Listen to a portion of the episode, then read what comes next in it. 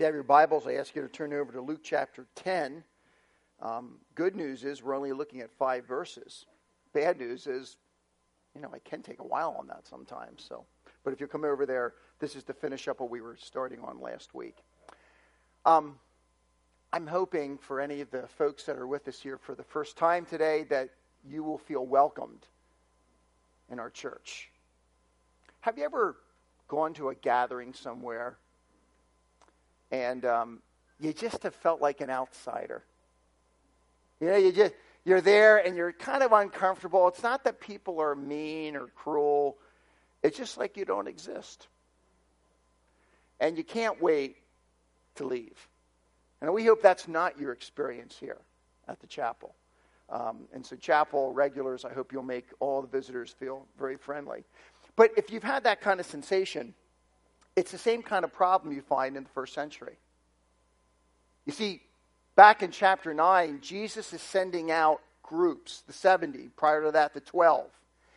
And he says, Look, sometimes you'll go into a village and they'll welcome you.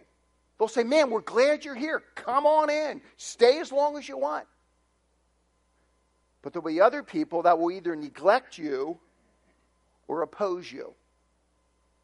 And so you're seeing that whole thing kind of go on. Well, in this chapter, we get a view of two individuals up close. One guy is a lawyer. We found that about that guy last week. And he is somebody who doesn't welcome Christ. He thinks he can live life without Christ. He can find acceptance with God on his own. And clearly, by the time Jesus gets done with him, the guy just realizes, or hopefully he'll come to realize, I am a sinner who needs Christ. But when we come to verse 38 of Luke chapter 10, we find a woman who welcomes Christ.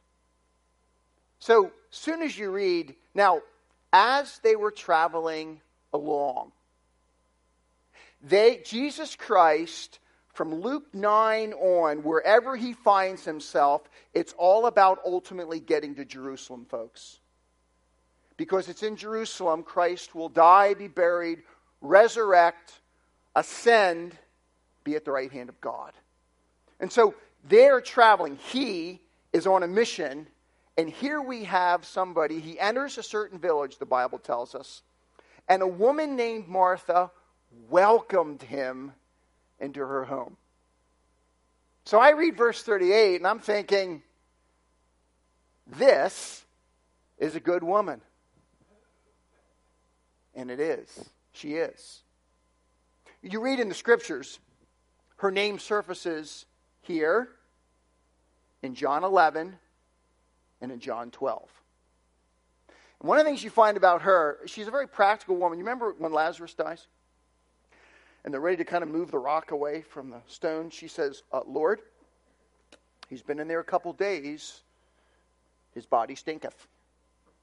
But she's a practical woman. You know, she just says it the way it is. And I appreciate that. I find also in John chapter 11, she is a committed follower of Jesus Christ. Because it's in that verse, it's in that chapter that she says, You are the Messiah, the Son of God who has come into the world. And I believe in you. Now, this is a good woman. This is a follower of Jesus Christ, a committed follower of Christ, who trusts in Christ as Lord and Savior. Clearly, she's a good woman. So when you read Martha here, welcomes, you should say, follower of Christ, for Christ. Yep, all true, all true. Notice, though, what the text goes on to say. And she had a sister called Mary, who, moreover, was listening to the Lord's word seated at his feet. Okay. Now, ladies, for the ladies we do have in here today.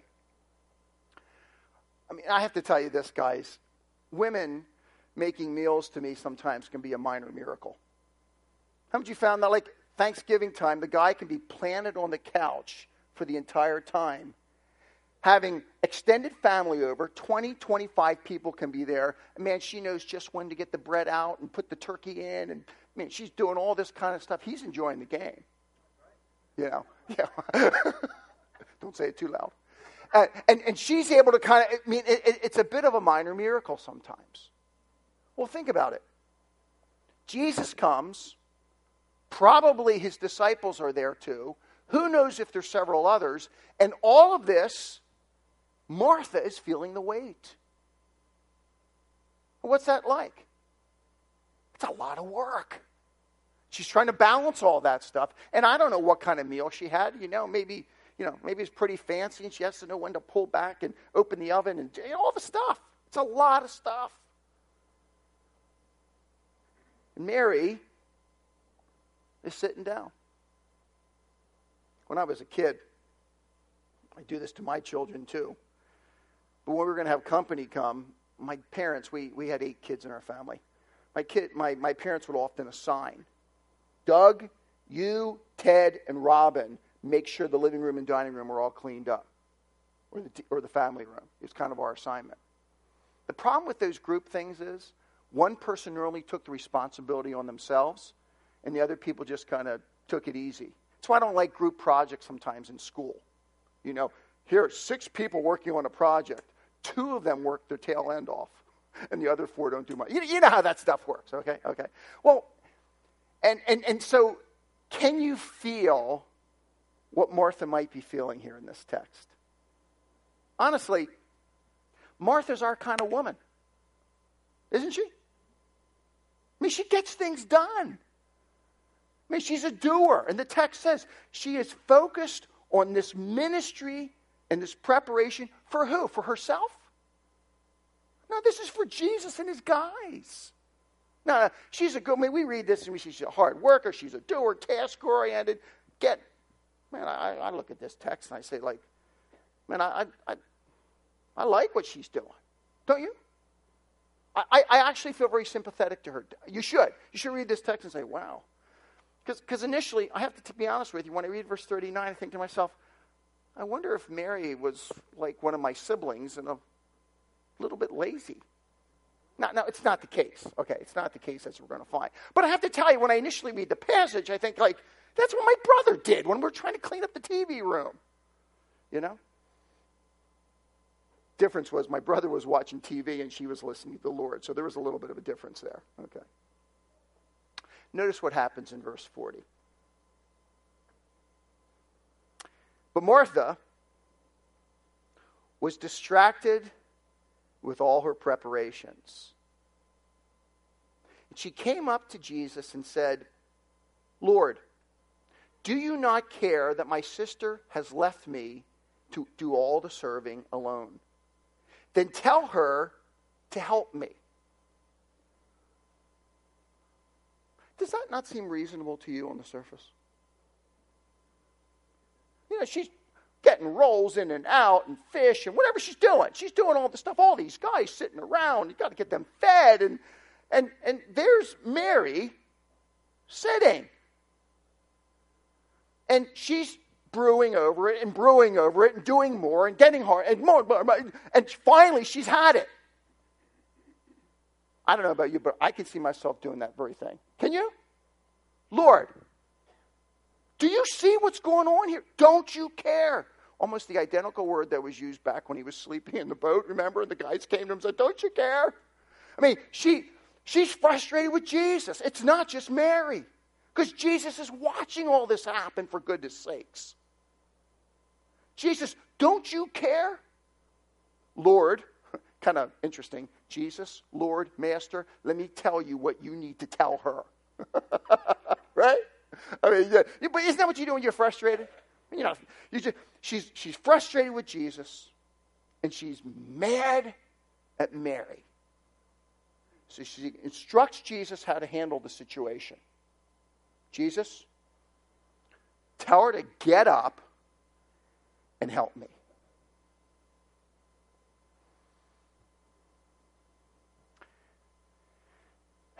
Do you ever wonder all the different ways Jesus could handle that one? He could have said, Mary, why don't you go help your sister?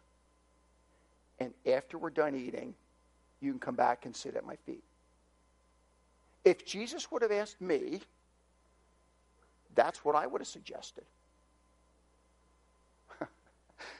but Jesus wants to do something much deeper in Martha's life than that. And this is an opportunity that he doesn't want Martha to miss. So notice what he does say. But the Lord answered and said to her, Martha, Martha. You ever have your parents say your name twice? If you're in trouble, that's not a good thing. If my mom or my dad ever said, Douglas, Paul, Finkbeiner, yeah, it was just not, it was not a good thing. Okay. So, for emphasis, Jesus says, Martha, Martha.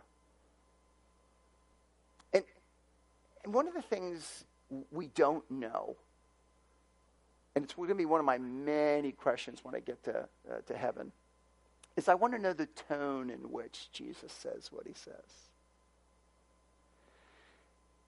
And I don't think this was a stern rebuke, you know, where Jesus is angry. No. I think it's a very compassionate rebuke. But you know, folks, rebukes are not bad things. They're God's wonderful gifts to us, aren't they? To, to, to help us to realize, and what Martha didn't realize is her life was moving a certain direction. And Jesus wanted her to realize no, no, no, no, no, no. You, you got to do this instead. Let me help you. Rebukes are not bad things. Sometimes in the scripture, that's a warning. That's hard. That's negative. Yeah, but they call us to change. It's good. It's a good thing. Jesus said, Martha, Martha, you are worthy, worried and bothered about so many things. But only a few things are necessary, really, only one. For Mary has chosen the good part, which shall not be taken from her. And then the story's over. That's it. No comment about the response of Martha or, or Mary giving a high five. Nothing, nothing. What do we learn from this passage? I would argue two things. First, Jesus is telling Martha, and Jesus is telling us that she needs to savor him centrally. Several weeks back, the Matthews had our family over for a meal. And we had uh, we had crab, which last time I had crab was about I don't even know when. But I love crab. And Tim had some extra, some guy had given it to him. And they kindly, Linda, actually, Lyndon, I don't know, maybe Lyndon, but whatever, we were there. Tim and Linda had us over. It was great. had a great time at their place. I remember putting that first bite of lobster into my mouth. And man, I savored that thing. Man, was that good. And they know it because, like, I kept eating more and more of that, you know, and, and it, it was a wonderful, wonderful. So if you ever want to have the Finkbeiners over for king crab, just, just let us know. We'll, we'll be happy, happy to come. But you know what that's like when you eat something you love, isn't it?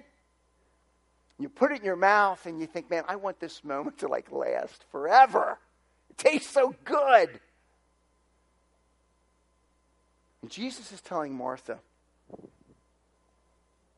Martha, I mean, is Jesus against us doing things? No, we just had the Good Samaritan story that Jesus does perfectly, and he wants to help us begin to experience progressively in our life by his strength and for his glory. Yeah, that's all true. No, it's, we are to be ministers. And, and the term here that's used for Martha is she's ministering. That's all good. That's good stuff. But can you become so preoccupied with that kind of to Tim's point, what Tim was saying here a little bit earlier, that we lose the centrality of Jesus Christ. Don't think of your Christian life like a list. I got to do the Jesus thing. I'll check that off. Now I got to do the work thing. Then I'll check. Christian life doesn't work like a check sheet like that, does it? Rather, at the very core is Jesus. And he emanates out and controls everything else that I do. You see the difference? It's not do Jesus then, it's Jesus is central, so it impacts everything. It's very, very different in the scriptures. And Jesus is telling Martha, it doesn't mean you shouldn't be serving. You have to serve. We have to eat, for goodness sakes. But it all has to emanate out of this savoring of Jesus, which is passionate to say, God, I just want to learn more about you. I just want to know you, experience you, walk with you, savor you. Do you see? It, it always starts there. You say, okay, Doug, we're supposed to savor Jesus. But what about life? Like, should we just all become a bunch of hermits? Go away on a retreat together and never come back? No, you got to live life, don't you? So, on the one hand, he says, What I want you to do is I want you to savor me centrally in your life. That feeds out into everything else you do. Secondly, I want you to simplify your responsibilities wisely. So he calls her to savor him centrally, and he calls her to simplify responsibilities wisely. Um, you know what I tell my kids? You tell them too. If you're going to do a job well, I mean, so if you're going to do a job, you better do it well. Sometimes Jesus might say, if you're going to do a job, you need to do it simply. Now, I know when I get into things like this, I got to be careful, and there's all kind of caveats and qualifiers so people don't mis- misunderstand what I'm saying. I'm not talking about shoddy living.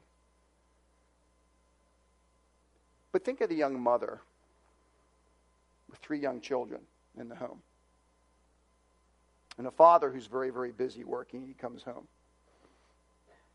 she has these ideas.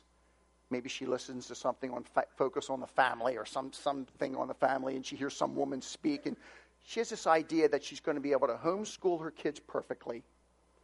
She's going to have a hot piping seven course meal for her husband each day, a clean home, kids never sick. You, you know what I mean? Sometimes you can kind of like have these images in your mind. And very frankly, there's no time left for Jesus if you're going to do all that stuff. So sometimes you have to tell a mother like that look, simplify. The house won't be as quite as clean as you want it. The meals won't be quite as elaborate. It's life sometimes, folks. Because I have to be very, very careful that in doing, doing, doing, doing, doing, I am no longer knowing the one that should be impacting everything else that I do. Do you understand what I'm saying? And play, you don't hear me saying like, you know, like be crummy in everything you do. I hope you don't hear that. Okay? I mean, we're stewards of what God's given us, and we want to do the best we can in a wise way, but never to the exclusion of Him. So the text says, Jesus calls them Martha. Hey, here's a telltale sign. If you find yourself frustrated with God because of everything He wants you to do that you're not doing terribly well, and frustrated with others because they're not helping you, that may be a telltale sign that you're out of balance. Because that's exactly what happened to Martha, isn't it? Now, is the text telling us, Jesus says, you're worried about so many things. Is Jesus saying we should be happy go lucky and not be concerned about anything in life? Of course not. We have concerns, folks. It's part of life. But when a concern becomes a worry and pre- preoccupies me in such a way that I become frustrated with God and with others, then I've slipped from concern to worry, and it's not a good thing. Do you see? So the text calls us in everything you do, keep Christ central. So when you do what you do in life, and you all have to be a mother and a worker and a whatever else God calls you to do, right? You do those things out of that relationship with Christ, and you prayerfully ask Him for wisdom to know how much to simplify and how to actually balance all of that. And it's really hard. I don't know anybody that does it perfectly. I don't, that's for sure. But I know this if I lose Christ as the center, I'll give you all out of whack in these other areas. If I keep him central, I'll begin to learn some balance with those other things that he calls me to do. Does that make sense? So I want you to think about your own experience. Maybe you're a single parent. Maybe you're a parent of a young family. Maybe you're newly married. Maybe you're single. Maybe you're retired. Whatever your life experience, would you do me a favor? Would you ask yourself, what does it mean to keep Christ central in my life?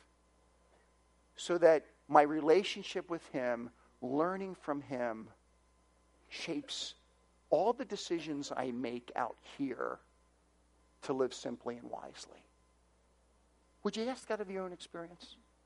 Now, I, am asking this of Christians. If you don't know Jesus Christ as your Lord and Savior, forget balance. Just, you need Him, plain and simple.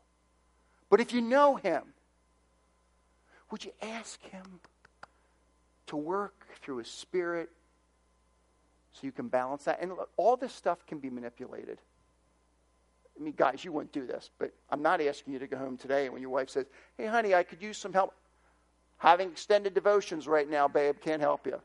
No, no, no, no, no, no, no. That's not the way to apply this text, okay? But you need to find, by God's grace, a way so that He's central and you're learning of Him. Does that include your devotional life, personal? Of course it does. They're precious times, folks. And if you're like me, it's easy to be too busy sometimes for that. Isn't it? It's not is it just me? And like I do this stuff for a living. And it's easy to do that. So wherever you are, we have to constantly on a daily basis come back and say, what does it mean to keep Christ central? I was thinking about this when Tim was speaking at the beginning. I can waste a lot of time driving in a car. Yeah, I want to listen to music, or I want to turn on and listen to the ball game, sports, whatever. Just uh, da, da, da. and yet, could it be that God allows me to get stuck in that traffic jam because he's saying, Doug, here's time for you and me to talk. I mean, c- could that perhaps be God's agenda? Oh, I think far more often than we're willing to admit. The thing that is a problem is actually an opportunity. And God is saying, This is downtime, Doug, for you and me right now, for us to talk. Now, you can't read while you're driving, so don't do that one. But you can pray, for goodness sakes. You can listen to audio tapes, do all kinds of things. You want to get creative with it, but the bottom line is you want your life to centrally revolve around Him, where you're, if, if I could say, sitting at His feet so you can learn from Him. That's what's important. And then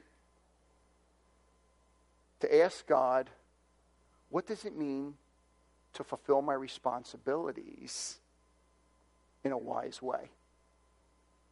And I tell you, it's not easy. But if I don't have the first one, I'll never get the second. Martha has blessed us because Jesus has used her situation to talk to us. Because my guess is most of us are a bunch of Marthas. Where we get busy and we forget what's central. My, uh, my father is in his 80s, and he was here last week. Some of you met him. And um, I love him deeply. He's one of my best friends. We are very, very, very, very close. So I don't have a problem with this, but sometimes, you, you know, people do. And, and, and it's this can you imagine? If the only time I contacted my dad is when he needed something, or I thought he needed something, I'll go up and fix something at his house. Won't talk to him much, but I'll fix it. I'll send him a card at Christmas time, and I'll put in it um, a gift card to go out to eat. And I'll, you know, and all I ever did was just do things for him. How well, how satisfied do you think he's going to be with that? He wants to be with me. So I've developed with my dad just on an ongoing, regular way where we just get together and we just eat together. Men like to do that. We just have lunch together and we just talk because we love each other. And and my dad would tell me if I didn't ever do that, he'd say, Doug, I don't need your things. I want you. And Jesus would say the same thing to you. I don't need your things. I don't need you to do all these things. Now, I want you to do that. You need to do that as my follower. Yes, yes, yes, yes, yes. What I want is you. Where you and I are together. And I ask you, do you give him those things? Man said years ago, I heard him preach this passage, and his title for the passage was um, Don't just do something, sit there. He reversed, you know, what we normally say. And I thought to myself, yeah, that's it, isn't it? Christ is central, and responsibilities wisely are handled as stewardships for Him, often in a very simple way. And we need Him for the entire process because we're not, we forget this and we don't know how to do this. So we need Him for the entire process. Will you let Him do that work in your life? Or if you are, stay at it for his glory. Because at the end of the day, he doesn't need your things, he wants you. Let's pray.